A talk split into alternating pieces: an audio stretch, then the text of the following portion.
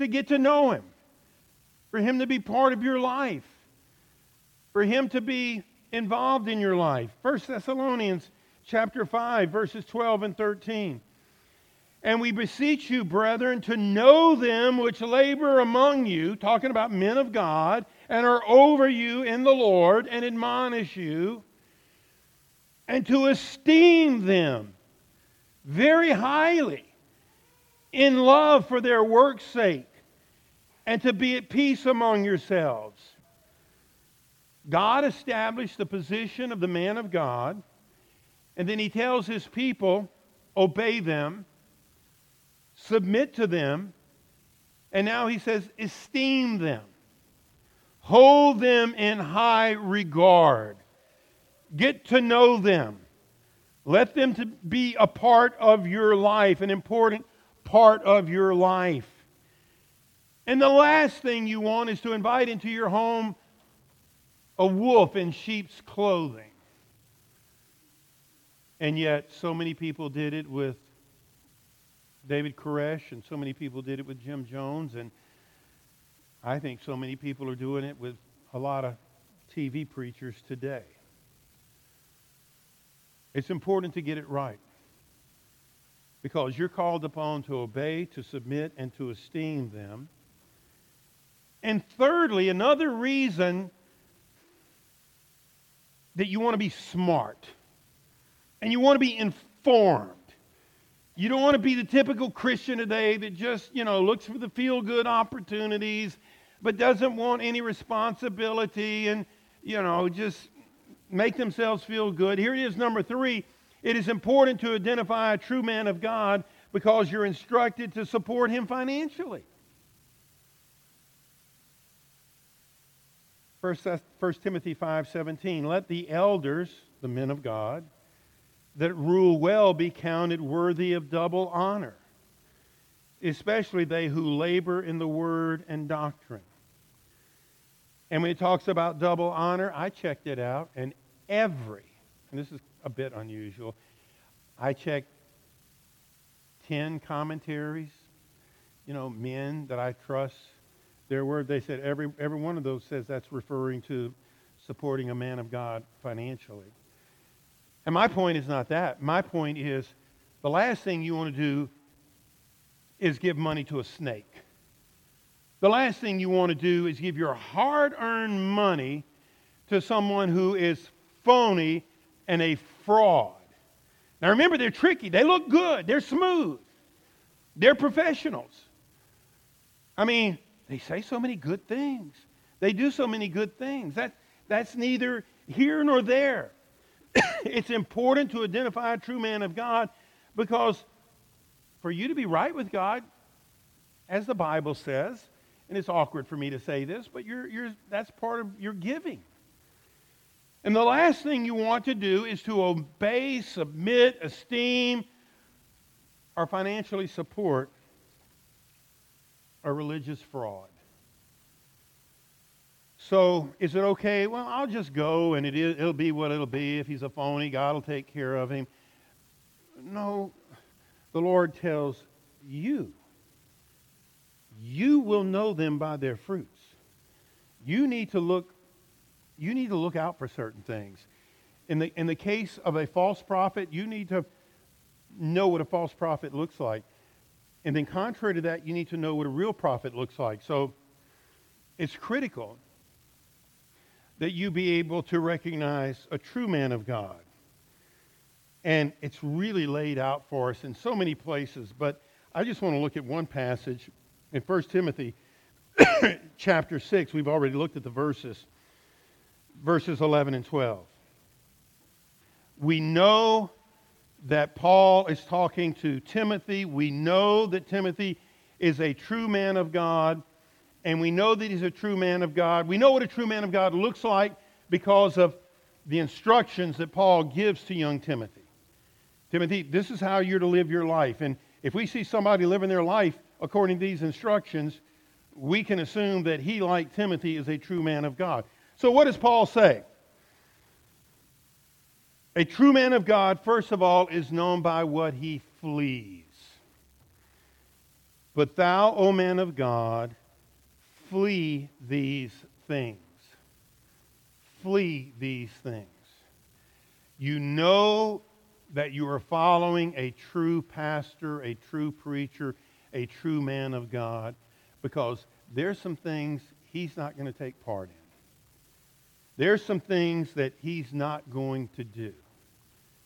So, there in verse number 11, when he says, flee these things, what's he talking about? Well, he's talking about what he just talked about prior to this verse. Back up in, you know, we're in um, 1 Timothy chapter 6. He says, flee these things. Well, let's go back earlier in the verse and see what things he's talking about. Well, verse number 3. Before he says, flee these things, here are the things he's talking about. In verse number three, he says, If any man teach otherwise and consent not to hold some words, even the words of our Lord Jesus Christ, and to the doctrine which is according to godliness. A true man of God is going to flee false doctrine. He is going to recognize religious fads and false doctrine. And he is not going to embrace everything that just comes down the road. He flees those things. A lot of people are embracing the false doctrine where they ordain homosexuals. Lots of churches today, entire denominations, have said it's okay to ordain uh, homosexuals. Well, the Bible says a true man of God can recognize false doctrine, and he's not going to jump on that bandwagon no matter how popular it is. False doctrine allows for the ordination of women today, just to give you some examples of what I'm talking about. And false teachers don't have a problem with that. That makes them seem to be more loving, more kind. But a true man of God knows, no, that's a false doctrine. There's no way you justify the ordination of homosexuals, you identify the ordination of, of women. False doctrine will allow for carnal, worldly music, music that does not represent the character of Christ. The music that we do in here needs to represent the character of Christ. And there's a bunch of stuff today sounds more like it came out of a rock and roll concert and it's it's honoring, you know, uh, the Rolling Stones and so many of those other, probably young people don't even know what that group is. I guess I'm, I'm dating myself there, but you, you, you get the point. A true man of God is not going to fall for everything that comes down the pike. Everybody's going to do it. And I, I can think of things through the years that seem to be popular in, in Christian circles, and everybody's going to see this. Everybody, and there's been a few times I've had to stand up here and say, uh uh-uh. uh You know, just because it's popular doesn't make it right. They flee false doctrine. He says that in verse number 11. Or in verse number 11, he says, Flee these things. What things? Well, back up in verse number 3, he talks about doctrine.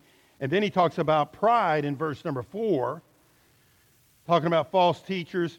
He is proud, knowing nothing, but doting about questions and strifes of words, whereof cometh envy, strife, railings, evil surmisings. A true man of God is going to be known by the fact that he flees from the pride that causes his teachings to be thought superior from the Bible's teachings. He is proud. A man like David Koresh, a man like Jim Jones, both claimed to believe the Bible, but had in their minds divine inspiration to add to it. Now, if that's not pride, I don't know what is. A true man of God believes the Bible is the Word of God. He believes the Bible is our final authority, and he's committed to preaching it accurately and its entirety, and he believes that it is complete. So you know a man of God by the fact that there's some things he's going to stay away from. Going to do his best to stay away from false doctrine, going to do his best to stay away from pride that sets him up as the ultimate authority. And, you know, I know the Bible says this, but I think we can add homosexuality, and that's okay, and then love of money. 1 Timothy chapter 6, verse number 5, per- perverse disputings of men of corrupt minds and destitute of the truth, supposing that gain is godliness.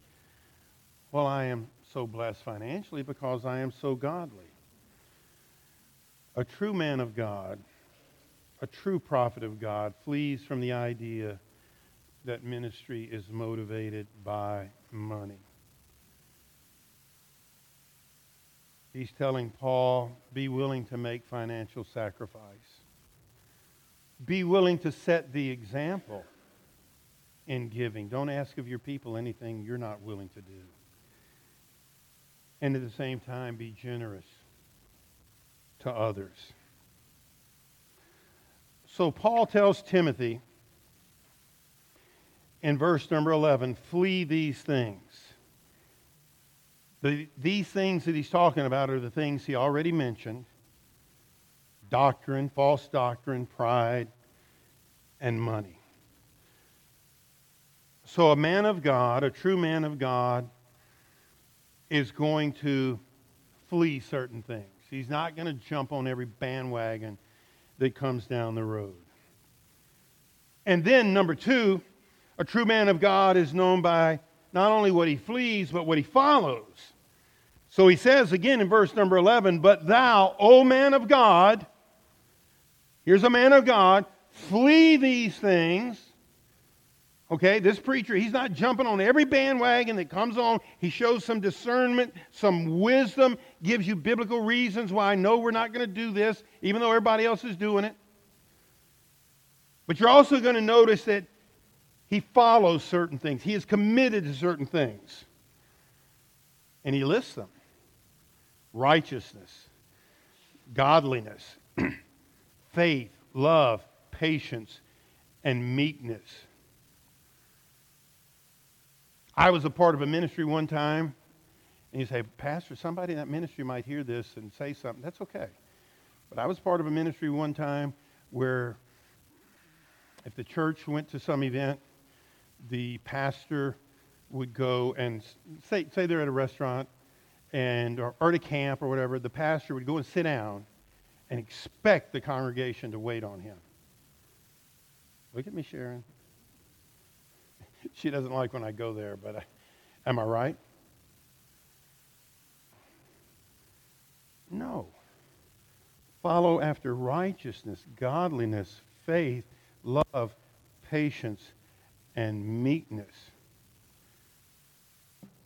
While they're fleeing from the world, they should be running after spiritual virtues.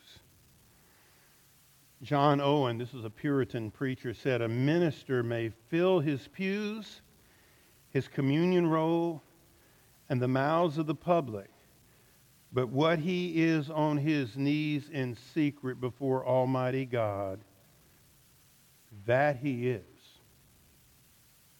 and no more.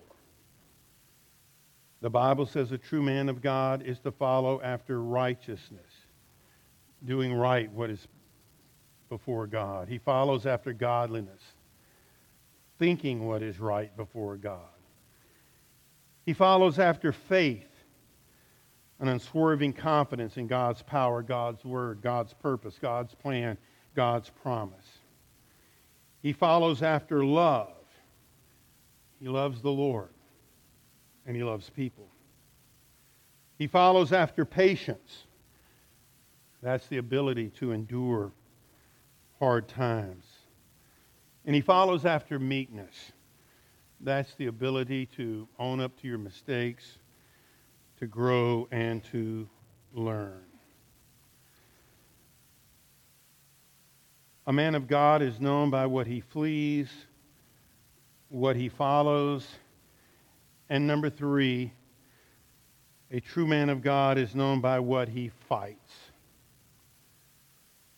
There are some preachers today on TV, and particularly well known, all they are known about is what they love. Oh, that's the most loving pastor in the world. He would never criticize homosexuality or anything like that. He is so loving. No, he is so phony. Because Paul told Timothy, fight the good fight of faith. Lay hold on eternal life, and whereunto thou art also called, and have professed a good profession before many witnesses. Fight the good fight of faith. That, that doesn't mean that a preacher should be contentious and just going around looking for a fight. But he's going he's going to stand for truth and he's going to be against error. One writer said, the quote's behind me, it says, fight the good fight of faith. What it means is the noble fight, the noble fight for the faith, the content, the content, content of the Christian faith. Why? Because biblical truth is always under attack. Every faithful preacher is a fighter. And a true man of God is going to face opposition. Jesus sure did. The apostles sure did. A true man of God will face desertions. Paul said, Demas hath forsaken, forsaken me. A true man of God is going to face second guessers. A true man of God is going to face those who go AWOL. A true man of God will experience setbacks. A true man of God will grow weary sometimes. And a true man of God will not be liked by everyone. I hadn't planned on including this, but I, I, I will. The church we came to before we were here it did have that kind of leadership. The pastor expected to be waited on. Uh, nobody in that church, and it was a good sized church, knew what his salary was, and he wasn't going to reveal it to anybody. Well, how, how they, how did they vote? Didn't they vote on the budget? They did, but they just had it. They didn't have it broken down. Just had staff, and he was included in there because he didn't want anybody to know, and he didn't have any deacons either because he didn't want to be answerable to to anyone. And I am pausing because I'm forgetting where I was going with that. And it was going to be brilliant, in my mind anyway. Fight the good fight of faith. What, where was I going? It'll, it'll, come back to me in a second. Um, I'm trying to think now. Anyway, a true man of God is going to have folks get upset with. That's why he said, fight the good fight of faith. A fight is a fight. And Paul's pulling no punches there. So a true man of God is known by what he flees. A true man of God is known by what he follows. A true man of God is known by what he fights. And as we conclude, there's one last quote that I'm going to share with you that I think may be the most important thing I've said today. This is a quote that I was not familiar with until maybe the day before yesterday when I found it in preparation. Because even a true man of God is a sinner. Even a true man of God has his shortcomings. And, and, and I know probably some of you already thought about that. You, you think, well, wait a minute, Pastor. You're not Timothy. You're not the Apostle Paul. Well, even Timothy and the Apostle Paul would tell you they had their faults, and surely I have mine. And then I ran across this quote, and it's a quote I think I will hold on to and appreciate for many years to come. And the quote is this There is no one without faults, not even men of God. They are men of God not because they are faultless, but because they know their faults. They strive against them, they do not hide them, and are ever ready to correct themselves. It's a very good quote. It's a very good quote because I think that answers a lot of questions for me and a lot of questions for you. You will never have the perfect pastor. Had that been Paul, had that been Timothy, that statement would still be true. So rather than saying, well, I'll just go it alone, no. Pastors, including this pastor, are imperfect. And this person says it so well. I, th- this is a profound quote from me. There is no one without faults, not even men of God. They are men of God not because they are faultless, but because these men are different. They're not hiding them, they know faults. And I know a lot of good preachers. And when I talk with them privately, they can beat themselves up if they're not careful because they, they know the high calling. They know what it means to be labeled a man of God, and they know they're not there. And I know that I'm not there. And this so help me. They are men of God not because they are faultless, but because they know their faults. False teachers don't go there. They strive against them. No false teachers embellish them. They do not hide them and are, are ever ready to correct themselves. So the Bible says, study to show thyself approved. You want to know that there are false prophets out there. But you need to know there are true prophets out there, and you will know them by their fruits. And when you consider that you're supposed to obey, submit, esteem, and care for the man of God, it only makes sense that you want to get it right. The last thing you want to do is give that kind of honor, if you will, to a snake or to a wolf in sheep's clothing. Let's stand, please, with our heads bowed and our eyes closed.